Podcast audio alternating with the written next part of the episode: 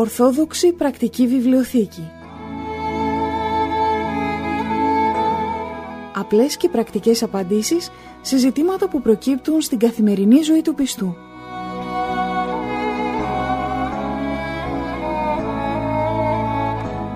Στις απορίες μας απαντά ο Αρχιμανδρίτης Πατυρνικάνορ Παπα-Νικολάου, καθηγούμενος της Ιεράς Μονής Αγίας Τριάδος Παρμού Ολύμπου.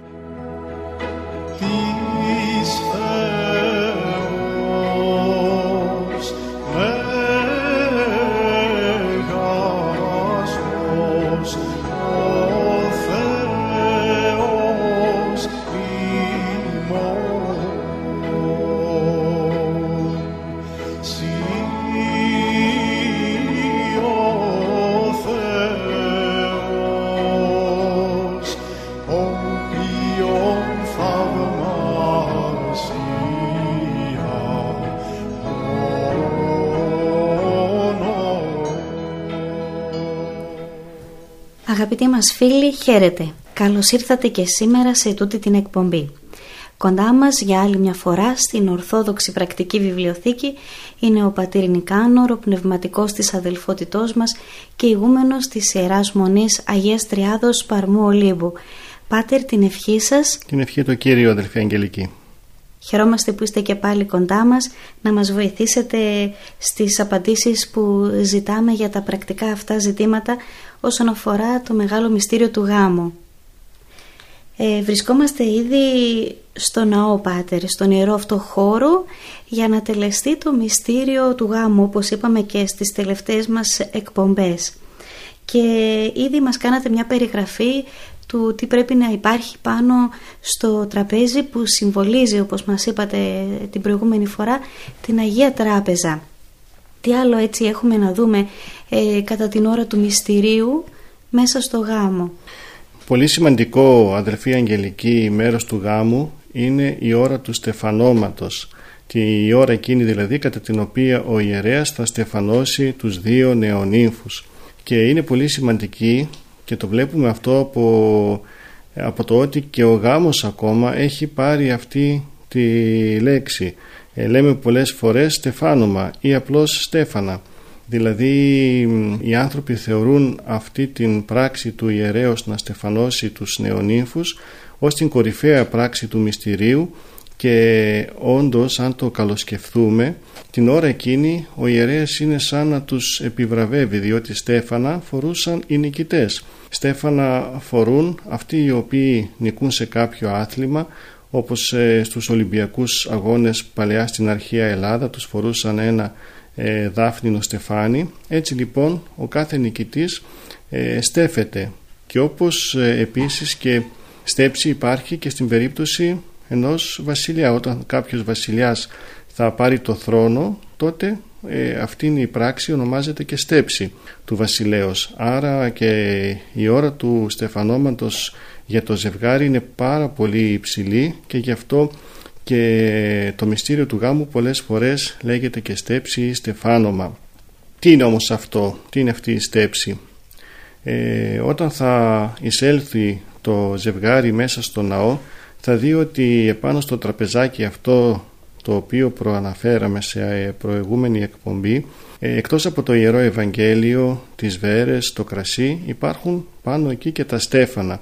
Είναι δύο στεφάνια, άλλες φορές πιο απλά, άλλες φορές σε κάποια χωριά είναι στεφάνια κανονικά, δηλαδή μεταλλικά στέφανα, τα οποία κατά τη διάρκεια του μυστηρίου βρίσκονται επάνω εκεί στο τραπεζάκι και μόλις γίνει η άρμωση των χειρών των μελονύμφων από τη στιγμή εκείνη και μετά όταν δηλαδή ο ιερέας αρμόσει τα χέρια του γαμπρού με τις νύφης από εκεί και μετά ο γάμος έχει ολοκληρωθεί θα λέγαμε έχουν παντρευτεί οι άνθρωποι και αφού έχουν παντρευτεί έχει γίνει η ένωση τους τότε ο ιερέας θα τους στεφανώσει. Κατεβαίνει λοιπόν ο ιερέας από το Σολέα εκεί που ε, στέκεται και διαβάζει τις ευχές θα κατέβει κάτω στο τραπεζάκι θα πάρει στα χέρια του τα στέφανα θα τα ευλογήσει επάνω στο Ιερό Ευαγγέλιο τρεις φορές λέγοντας στο όνομα του Πατρός και του Ιού και του Αγίου Πνεύματος και αφού μετά τα κάνει σε σχήμα σταυρού με το ένα στεφάνι θα ευλογήσει αρχικά το γαμπρό και θα τον ευλογήσει λέγοντας στέφεται ο δούλος του Θεού Τάδε την δούλη του Θεού Τάδε εις το όνομα του Πατρός και του Ιού και του Αγίου Πνεύματος Αμήν. Αυτό θα το κάνει τρεις φορές το γαμπρό και τρεις φορές στην ύφη. Ε, στο γαμπρό με το ένα στεφάνι, στην ύφη με το δεύτερο στεφάνι, αλλά όμως και τα δυο τα στεφάνια τα κρατάει στο ίδιο χέρι ο ιερέας σε σχήμα σταυρού, δηλώνοντας ότι πια τα στεφάνια αυτά δεν είναι χώρια, δεν είναι ξεχωριστά, αλλά όμως το ένα είναι μέσα στο άλλο. Έτσι θα πρέπει να είναι και η ζωή των νεονύμφων. Και αφού λοιπόν ευλογήσει με τα στέφανα τους νεονύμφους, στη συνέχεια θα το τοποθετήσει στις κεφαλές του ζευγαριού και θα προτρέψει αμέσως τον κουμπάρο να αλλάξει τα στέφανα. Τι σημαίνει να αλλάξει τα στέφανα; Σημαίνει ότι ο κουμπάρος θα πάρει τα στέφανα με τα χέρια του και θα κάνει τρεις αλλαγές. Θα βάλει το στεφάνι του καμπρού στο κεφάλι της νύφης και το αντίστροφο αυτό θα το κάνει τρεις φορές.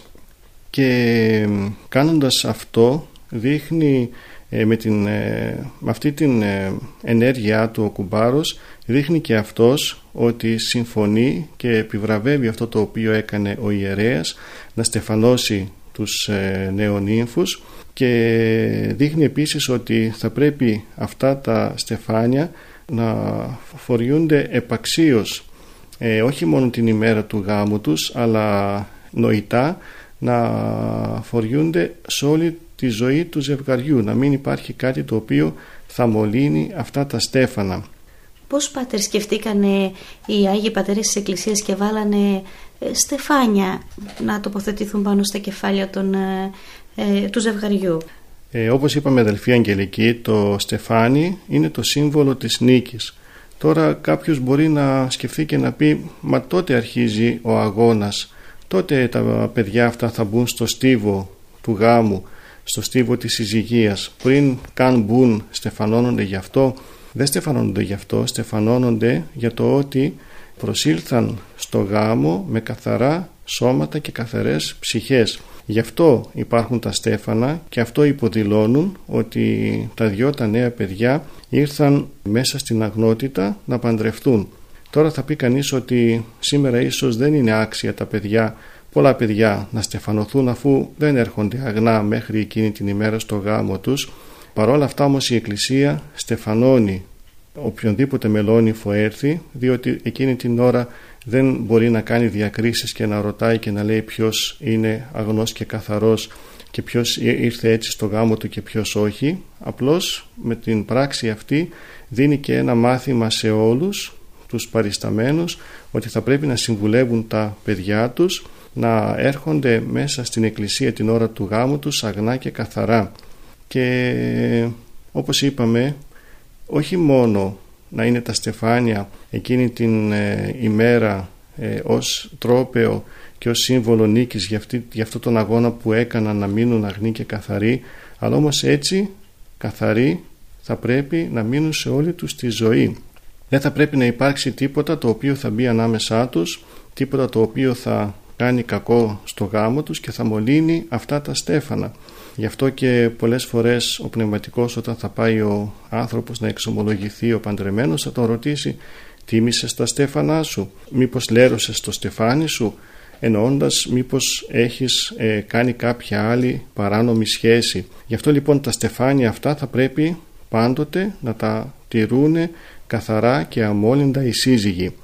Είναι πολύ όμορφο, Πάτερ, που τα βάζουν σε μια θήκη και τα έχουν πολλά ζευγάρια εκεί στο εικονοστάσι δίπλα να, και να τα βλέπουν να τους υπενθυμίζουν το ρόλο τους, τη θέση τους, ε, τον γάμο τους, εκείνη την ε, ωραιότερη στιγμή της ζωής τους, αλλά και να ευλογούνται εκεί δίπλα στο εικονοστάσι. Ναι, έτσι, έτσι και αυτοί τα τιμούν και όπως ε, λες είναι και μια υπενθύμηση για αυτούς να τα τηρήσουν αμόλυντα και όντως βλέποντάς τα αλλά και τιμώντας τα τόσο πολύ να τα έχουν στο εικονοστάσι θεωρούν και ξέρουν ότι ο γάμος τους είναι κάτι πολύ τίμιο, κάτι πολύ υψηλό, κάτι πολύ ιερό.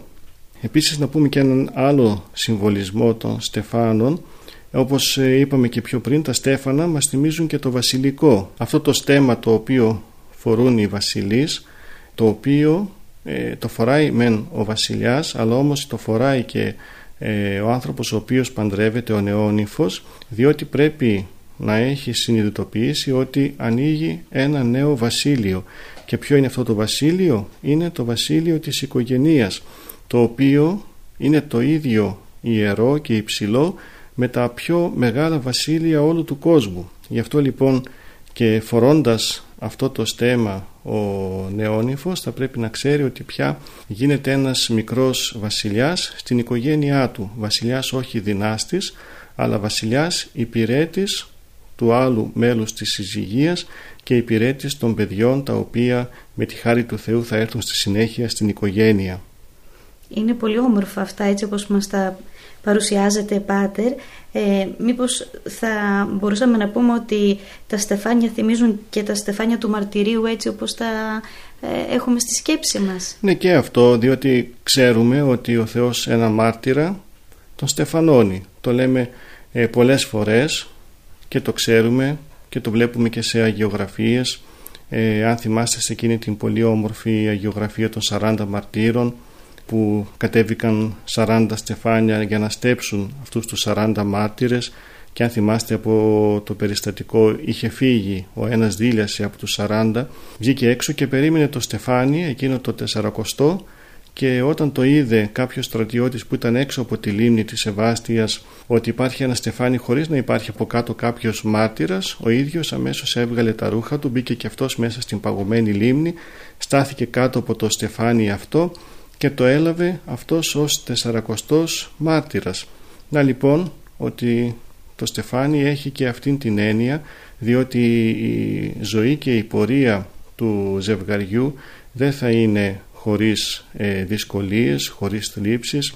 Θα είναι και αυτήν η ζωή μαρτυρική ζωή με αγωνίες, με κόπο. Ε, αλλά όμως ο Θεός είναι έτοιμος να στεφανώσει τον άνθρωπο αυτόν ο οποίος μέσα στην οικογένειά του τήρησε τους όρκους του τήρησε το καθήκον του ακέραιο ε, έμεινε στην οικογένειά του μεγάλωσε τα παιδιά του ε, εν παιδεία και νουθεσία Κυρίου και έτσι όταν θα έρθει η ώρα να φύγει από τη ζωή ο Θεός είναι έτοιμος να του δώσει και τον άφθαρτο Στέφανο τον οποίο βέβαια και μακάρι όλα τα ζευγάρια να τον λάβουν από τα χέρια του Θεού μας. Πάτερ, έχω την εντύπωση ότι τα στεφάνια συνδέονται μεταξύ τους και με μια κορδέλα. Συμβολίζει και αυτό κάτι, μια που όλα έτσι έχουν συμβολικό χαρακτήρα; Ναι, βέβαια, και αυτή η κορδέλα συμβολίζει ότι θα πρέπει ε, το ζευγάρι να είναι ενωμένο και η σχέση αυτή να είναι αδιάλειτη όπως έτσι ενωμένα είναι και τα στέφανα. Φαντάσου αδελφοί Αγγελική τα στέφανα να μην ήταν ενωμένα με αυτή την κορδέλα δηλαδή να έβαζε ο ιερέας ένα στεφάνι στο κεφάλι του ανδρός, ένα στεφάνι στο κεφάλι της γυναικός και να μην υπήρχε αυτή η μικρή κορδελίτσα που θα ένωνε τα δύο στεφάνια. Τότε δεν θα είχαμε αυτό το ορατό σημείο της ενώσεως των δύο αυτών ανθρώπων. Τώρα όμως είδες τι όμορφο πράγμα είναι βλέποντας κανείς να συνδέονται οι δύο νεόνυφοι με τα στέφανα τα οποία τα συνδέει αυτή η μικρή κορδελίτσα μπορεί να είναι κάτι πολύ πολύ μικρό κάτι το οποίο ίσως εμείς οι άνθρωποι δεν το δίνουμε σημασία και αξία αλλά όμως έχει μεγάλη συμβολική αξία. Ενώνονται οι άνθρωποι εκείνη, εκείνη την ώρα η σάρκα μίαν γίνονται ένα και πρέπει να ενωθούν και οι ψυχές τους να είναι μονιασμένοι, ενωμένοι, αγαπημένοι για όλη τους τη ζωή. Και αυτή η κορδελίτσα η μικρή αυτό ακριβώς και συμβολίζει αλλά και υπενθυμίζει και στους ε, νεόνυφους αλλά και όλους, σε όλους τους παρισταμένους στο μυστήριο του γάμου. Και θα πρέπει να ξέρουν όλοι ότι αυτή την κορδέλα κανείς δεν έχει το δικαίωμα να την κόψει. Κανείς δεν έχει δικαίωμα να την αφαιρέσει. Αυτή η κορδέλα θα πρέπει να είναι συνεχώς ισοβίως να δένει αυτά τα δυο στεφάνια να δένει αυτούς τους δύο ανθρώπους Μάλιστα. Πάτερ, ε, πολλές φορές βάζουν, δεν ξέρω αν έχει και αυτό συμβολικό χαρακτήρα βέβαια να μας πείτε, ε, εκτός από τα λουλούδια που στολίζουν και λαμπάδες.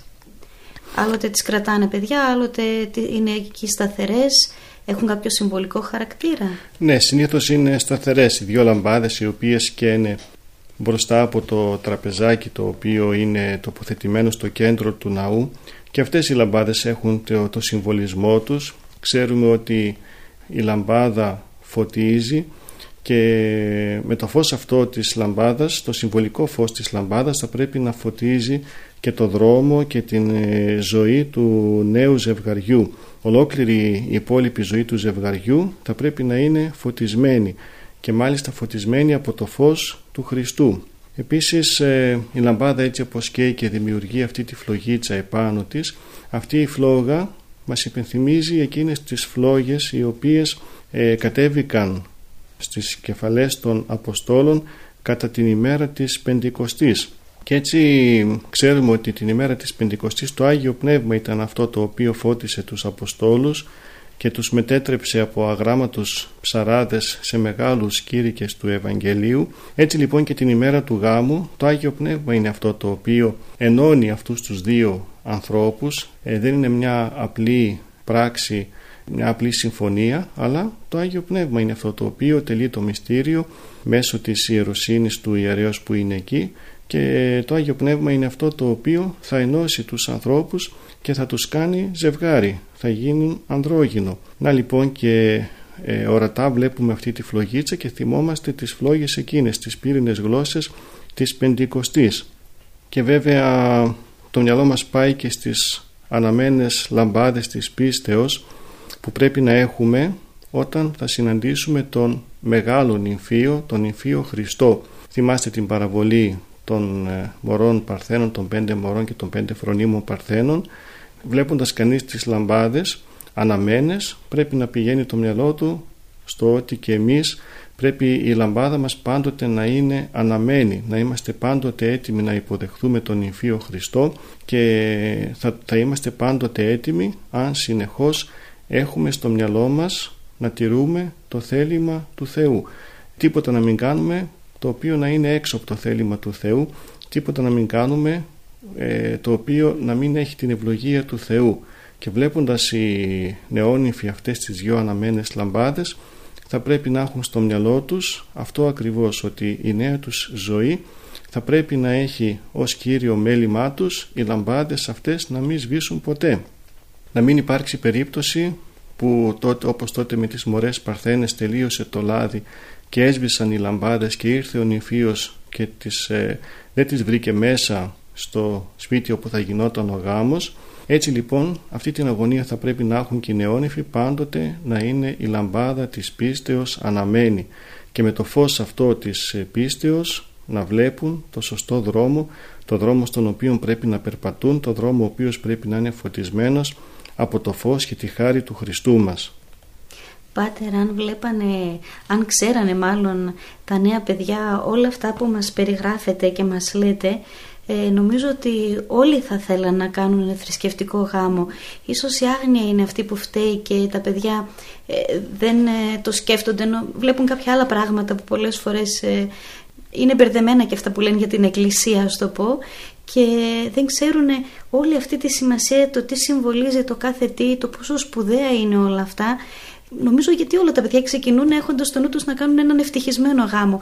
Αν γνώριζαν, θα κάνανε νομίζω θρησκευτικό γάμο. Μα έτσι είναι αδελφοί Αγγελική. Όχι μόνο ότι είναι όμορφο όλα αυτά και ότι έχουν μεγάλους συμβολισμούς, αλλά κυρίως το ότι είναι ο Θεός ο οποίος ευλογεί όπως είπαμε εκεί στο τραπεζάκι που είναι μπροστά στους μελόνυφους υπάρχει το Ευαγγέλιο το οποίο συμβολίζει την παρουσία του Κυρίου μας και είναι όντως ο Χριστός μας εκεί. Αυτός είναι ο οποίος ευλογεί το γάμο. Τι πιο μεγάλη τιμή και τι πιο ε, γερό θεμέλιο να είναι η ευλογία του Θεού στο νέο σπιτικό.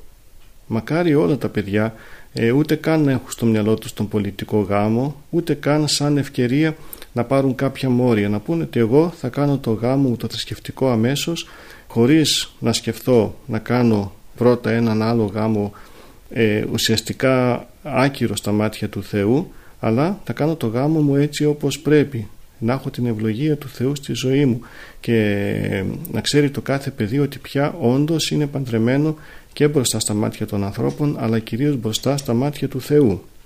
Έτσι Πάτερ το ευχόμαστε και ελπίζουμε αυτή η εκπομπή γιατί αυτό το σκοπό έχει ε, να βοηθήσει μικρούς και μεγάλους, νέους δηλαδή και μεγαλύτερους να πάρουν τέτοιες αποφάσεις μέσα από αυτά που υπενθυμίζουμε και λέμε. ε, και ένα ζευγάρι ας πω από την εκπομπή αυτή να παντρευτεί με θρησκευτικό γάμο νομίζω ότι θα έχει επιτελέσει το σκοπό της.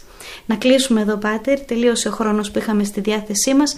Θα συνεχίσουμε όμως για τα τόσα όμορφα που μας ε, λέτε ε, για να πάρουμε σωστές αποφάσεις για το μέλλον μας. Την ευχή σας να έχουμε. Την ευχή του Κυρίου. Αγαπητοί μας φίλοι, θα τα ξαναπούμε. Χαίρετε.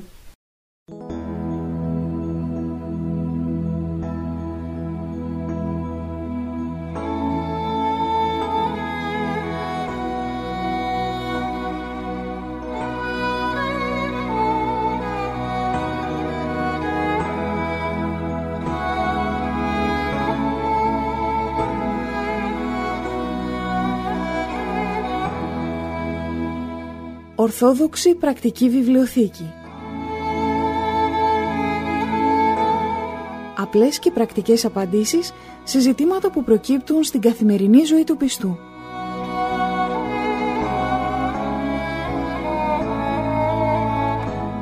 Στις απορίες μας απαντά ο Αρχιμανδρίτης Πατυρνικάνορ Παπα-Νικολάου, καθηγούμενος της Ιεράς Μονής Αγίας Τριάδος Παρμού Ολύμπου.